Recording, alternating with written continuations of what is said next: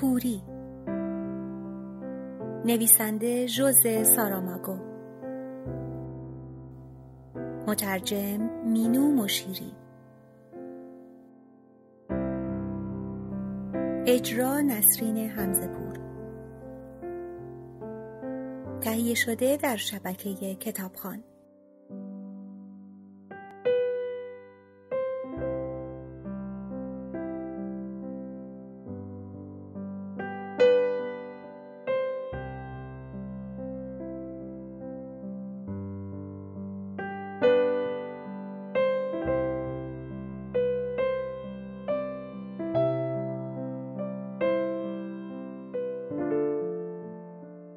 فردای آن روز مرد و زن از بخشهای مختلف روی پلکان جلوی ساختمان شروع به تجمع کردند.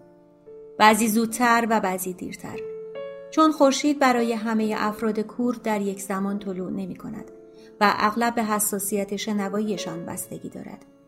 و لازم نیست بگوییم بخشی که اشرار اشغال کرده بودند در این تجمع حضور نداشت زیرا یقینا در این ساعت مشغول خوردن صبحانه بودند.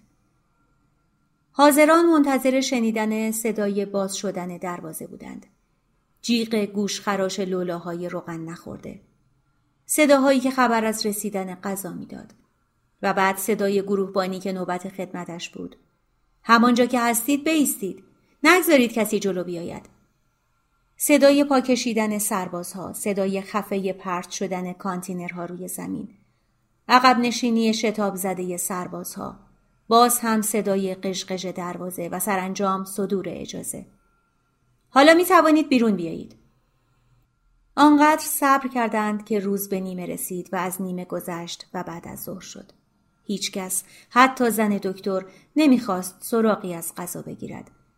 تا وقتی که چیزی نمیپرسیدند نخیر وحشتناک را نمیشنیدند و تا وقتی که این کلمه به زبان نمی آمد.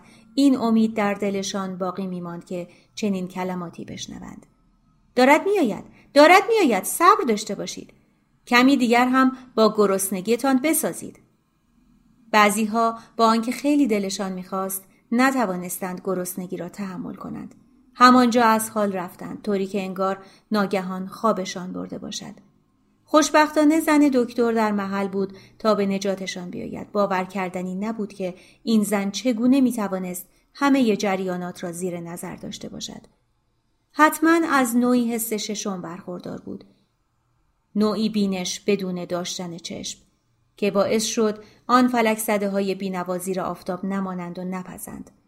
فورا آنها را توی ساختمان می بردند و با گذشت زمان و به کمک آب و سیلی های آرامی که توی صورتشان می‌خورد همگی عاقبت حالشان جا می آمد.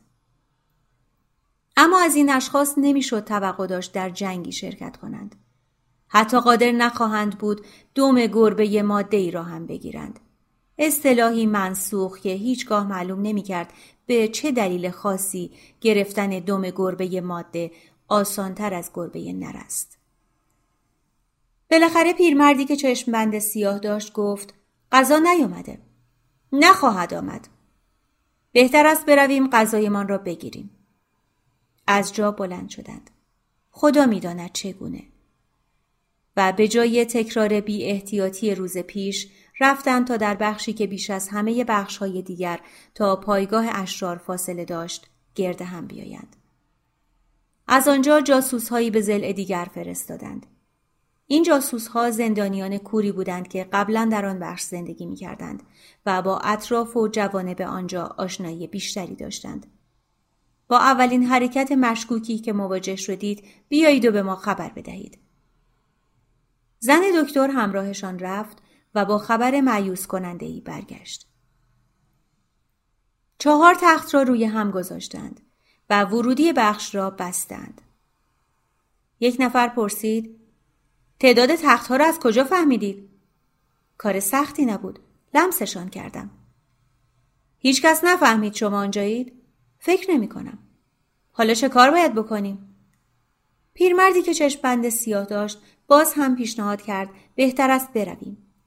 بهتر از سر تصمیممان بمانیم. یا باید این کار را بکنیم یا محکوم به مرگ تدریجی هستیم.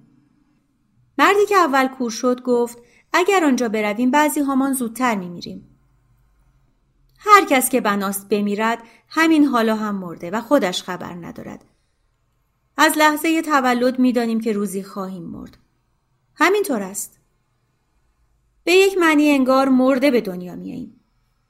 دختری که عینک دودی داشت گفت بس کنید این حرفهای احمقانه را. من نمی‌توانم تنهایی آنجا بروم. اما اگر بناست زیر قرارمان بزنیم من یکی که می‌روم روی تختم دراز می‌کشم تا بمیرم. دکتر گفت فقط کسی که عمرش به آخر رسیده باشد میمیرد نه کس دیگری. و صدایش را بلندتر کرد و گفت کسانی که تصمیم دارند بروند دستشان را بالا کنند. با کسانی که حرفی را که می‌خواهند بزنند در دهانشان مزه مزه نمی کنند چنین معامله می شود. حالا که کسی نبود که بتواند بشمرد و عموما چنین نظری داشتند چه فایده ای داشت که از آنها خواسته شود دستشان را بلند کنند و بعد بگویند سیزده نفر که در این صورت چه بسا بحث دیگری در می گرفت برای آنکه با توجه به عقل و منطق ببینند کدام صحیح تر است. اینکه برای پرهیز از این عدد نحس یک داوطلب دیگر هم بخواهند یا با کاستن از تعداد نفرات از آن پرهیز کنند و قرعه بکشند تا ببینند چه کسی باید خود را کنار بکشد. چند نفر با بیاعتقادی دست بلند کردند. با حالتی که حکایت از شک و تردید داشت یا به علت آگاهی از خطری که می‌خواستند برای خود بخرند و یا به خاطر پی بردن به بیمعنی بودن این دستور دکتر خندید خیلی خندهدار بود که از شما خواستم دستتان را بلند کنید بهتر است به شکل دیگری عمل کنیم اجازه بدهید آنهایی که نمی‌توانند یا نمی‌خواهند بروند بیرون بیایند بقیه بمانند تا ببینیم چگونه وارد عمل شویم. جنب و جوشی به راه افتاد. صدای پا و زمزمه و آه بلند شد. کم کم افراد ضعیف و حراسان خود را کنار کشیدند. فکر دکتر هم عالی بود و هم حاکی از گذشت. به این ترتیب به آسانی نمی‌شد فهمید که چه کسی مانده و چه کسی کنار کشیده. زن دکتر افرادی را که مانده بودند شمرد. با خودش و شوهرش هفده نفر می شدند. از بخش یک سمت راست پیرمردی که چشم بند سیاه داشت مانده بود با فروشنده داروخانه و دختری که عینک دودی داشت و بقیه داوطلبان بخش های دیگر همگی مرد بودند به استثنای زنی که گفته بود هر جا شما بروید من هم میآیم در راه رو صف بستند دکتر آنها را شمرد هفده هفده نفریم. فروشنده داروخانه گفت زیاد نیست. محال است. موفق نمی‌شویم.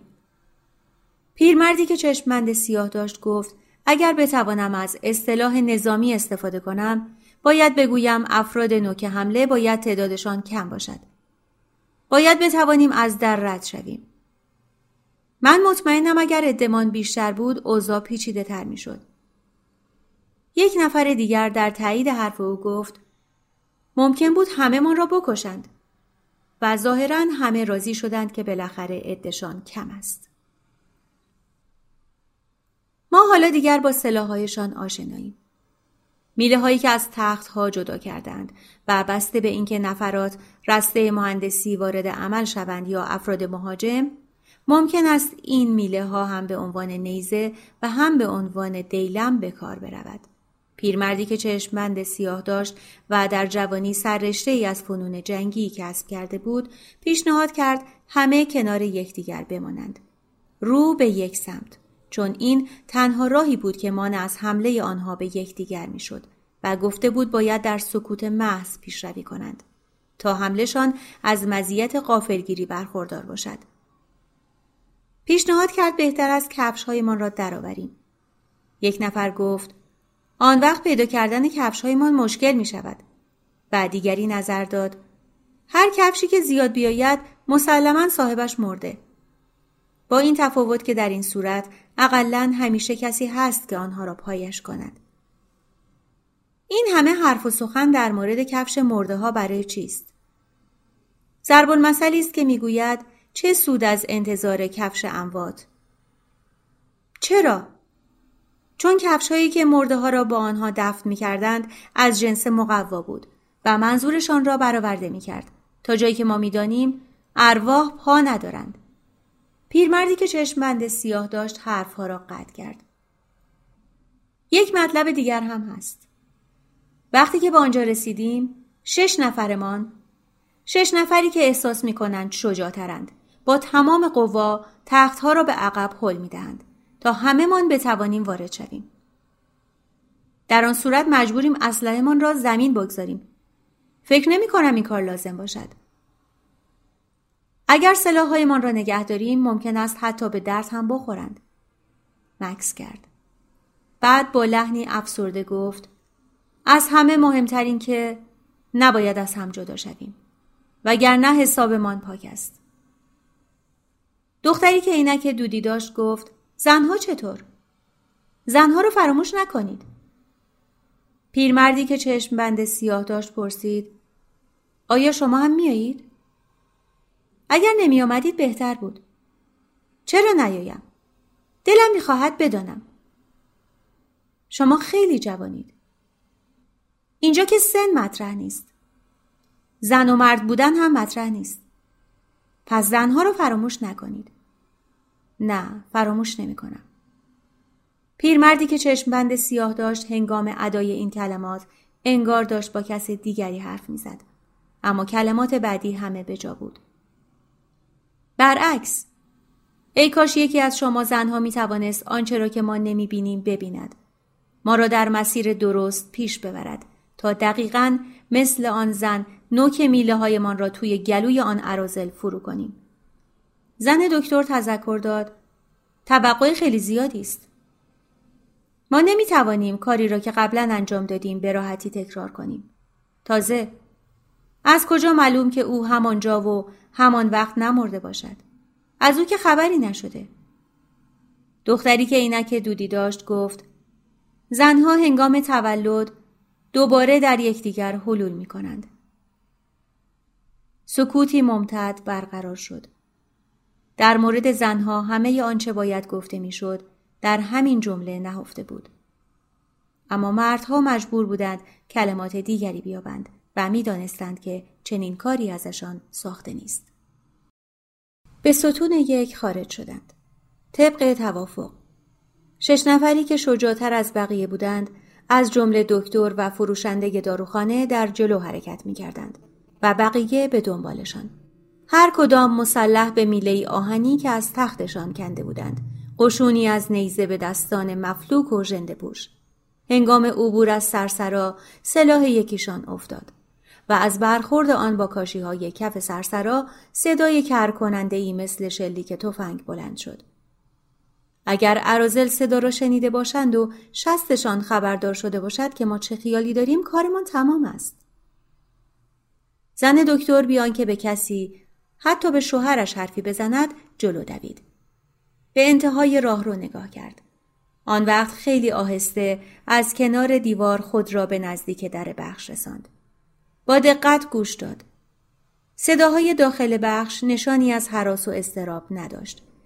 بدون معطلی این خبر را برای همراهانش برد و پیشروی از سر گرفته شد.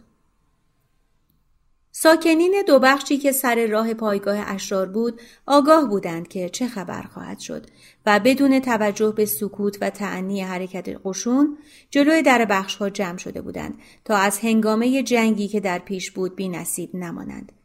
و بعضی ها که تب و تاب بیشتری داشتند و از بوی باروتی که به زودی بلند می‌شد به هیجان آمده بودند در آخرین لحظه به صرافت افتادند که به قشون ملحق شوند. چند نفری به داخل بخش برگشتند تا سلاح بردارند. حالا دیگر هفده نفر نبودند و اقلا دو برابر شده بودند. پیرمردی که چشمند سیاه داشت یقینا از این قوای کمکی ناراضی بود. اما هرگز نخواهد دانست که به جای یک قشون فرمانده دو قشون بود. از میان چند پنجره مشرف به حیات داخلی آخرین بارقه نور روز به درون میتابید. نوری کمجان و رو به افول که به سرعت محو می‌شد و به درون چاه سیاه و عمیق شب میخزید. به غیر از اندوه تسلی ناپذیر کوری که کماکان رنجشان می‌داد از قلیانهای افسردگی که این تغییرات و سایر تغییرات مشابه جوی ایجاد می کنند در امان بودند. و لاقل این محرومیت به نفعشان بود زیرا ثابت شده است که همین تغییرات موجب بروز اعمال نومیدانه بیشماری می شود که در گذشته دور زمانی که مردم چشم داشتند و می‌دیدند از آنان سر می‌زد. وقتی که به در آن بخش لعنتی رسیدند هوا آنقدر تاریک شده بود که زن دکتر متوجه نشد به جای چهار تخت با هشت تخت در را سد کردند. تعداد تختها هم همزمان با مهاجمین دو برابر شده بود. منتها چنانکه به زودی معلوم خواهد شد این افزایش برای مهاجمین عواقب آنی وخیم تری داشت. پیرمردی که چشمند سیاه داشت فریادی سر داد که در حکم دستور بود. اصطلاح رایج یعنی حمله به یادش نیامد یا شاید هم به یادش آمد اما در نظرش استفاده و رعایت اصطلاحات و قواعد نظامی مسخره جلوه کرد. سنگری از تختهای کثیف پر از کک و ساس که تشکهایشان در اثر عرق و ادرار پوسیده بود. پتوها جل شده بود. رنگ خاکستریشان جای خود را به رنگهایی مشمعز کننده داده بود. حالا دیگر زن دکتر این را می‌دانست. نه اینکه الان می‌دید چون حتی متوجه تقویت شدن سنگر هم نشده بود. زندانیان کور که مثل فرشتگان مقرب در شکوه و جلال خود احاطه شده بودند طبق دستوری که داشتند سلاحهایشان را به حالت عمودی گرفتند و خود را به مانع کوبیدند اما تختها از جا تکان نخورد شکی نیست که نیروی این جلوداران شجاع آنقدرها بیش از نیروی افراد کمبونیهی نبود که پشت سرشان می آمدند و حالا به زحمت قادر به نگه داشتن نیزه هایشان بودند. حالت کسی را داشتند که صلیبی را به دوش کشیده و اینک منتظر باشد که خودش را به آن صلیب بکشند. سکوت از میان رفته بود. کسانی که بیرون بودند فریاد میکشیدند. آنها که داخل بودند به فریاد درآمده بودند. چه بسا هیچ کس تا کنون متوجه نشده باشد که نعره نابینایان چقدر وحشتناک است. برای فریادشان هیچ توجیه منطقی نمیابیم. سعی می کنیم آرامشان کنیم و بعد کار خودمان هم به فریاد می کشد. فقط همین کم میماند که خودمان هم کور شویم. اما آن لحظه هم فرا خواهد رسید. پس وضع از این قرار بود. بعضی ها حمله می کردند و فریاد می کشیدند. بقیه دفاع می کردند و فریاد می زدند. و در این حال آنها که بیرون بودند معیوس از اینکه نتوانستند تختها را از جا تکان بدهند خواه ناخواه سلاحها را به زمین انداختند و همگی لاقل کسانی که سعی می کردند خود را در فضای جلوی درجا دهند و کسانی که جا نمی گرفتند به نفرات جلویی فشار می آوردند یک باره زور آوردند و زور آوردند و ظاهرا موفق هم شدند. تختها کمی جا به جا شده بود که ناگهان بدون هیچ اختار یا تهدیدی صدای سه شلیک بلند شد. حسابدار کور بود که به نقطه کم ارتفاعی شلیک می کرد. دو نفر از مهاجمین مجروح شدند و افتادند. سایرین آشفته و سری عقب نشینی کردند. پایشان به میله های آهنی گرفت و افتادند. دیوارهای راهرو که انگار دیوانه شده بود بر شدت فریاد آنها افسود. صدای فریاد از سایر بخش نیز بلند بود. حالا دیگر هوا تقریبا تاریک بود. نمی‌شد فهمید که چه کسی تیر خورده است. البته می‌شد از دور نام زخمی را پرسید ولی صحیح نبود. با مجروحین باید با احترام و ملاحظه رفتار کرد. باید با مهربانی به طرفشان برویم. دست روی پیشانیشان بگذاریم. مگر اینکه از بخت بعد گلوله درست به پیشانیشان خورده باشد. بعد با صدای آهسته بپرسیم که حالشان چطور است. خاطرشان را جمع کنیم که زخمشان جای نگرانی ندارد. الان با برانکار می‌رسند و سرانجام قدری آب به آنها بدهیم. منتها اگر از ناحیه شکم مجروح نشده باشند این را در کتاب راهنمای کمک های اولیه پزشکی قویا توصیه کردند زن دکتر پرسید حالا چه کار کنیم دو نفر زخمی روی زمین افتادند هیچکس از او نپرسید که از کجا می‌داند دو نفر زخمی شدند. مگر نه اینکه سه گلوله شلیک شده بود.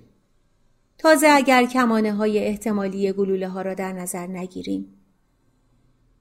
دکتر گفت باید برویم پیدایشان کنیم. پیرمردی که چشم بند سیاه داشت معیوس از اینکه تدابیر تهاجمیش به فاجعه منجر شده بود یادآور شد خطرناک است اگر متوجه شوند که عده اینجا هستند دوباره شلیک می کنند. مکسی کرد و آهی کشید و گفت اما باید برویم. من به سهم خودم حاضرم. زن دکتر گفت من هم میآیم. اگر سینه خیز برویم بی خطرتر است. فقط باید آنها را خیلی سریع پیدا کنیم تا کسانی که داخل بخش هستند فرصت عکس عمل پیدا نکنند. زنی که چندی پیش گفته بود هر جا شما بروید من هم میآیم گفت من هم میآیم. از آن همه آدمی که آنجا بودند به فکر هیچ کدامشان نرسید که بگویند خیلی راحت می شود فهمید چه کسانی زخمی شدند و بهتر است تصحیح کنیم زخمی یا کشته. چون در حال حاضر کسی هنوز نمی‌داند کافی بود همگی بگویند من میآیم من نمیآیم و آن وقت هر کس که ساکت میماند جزو مجروحین یا کشته شدگان بود.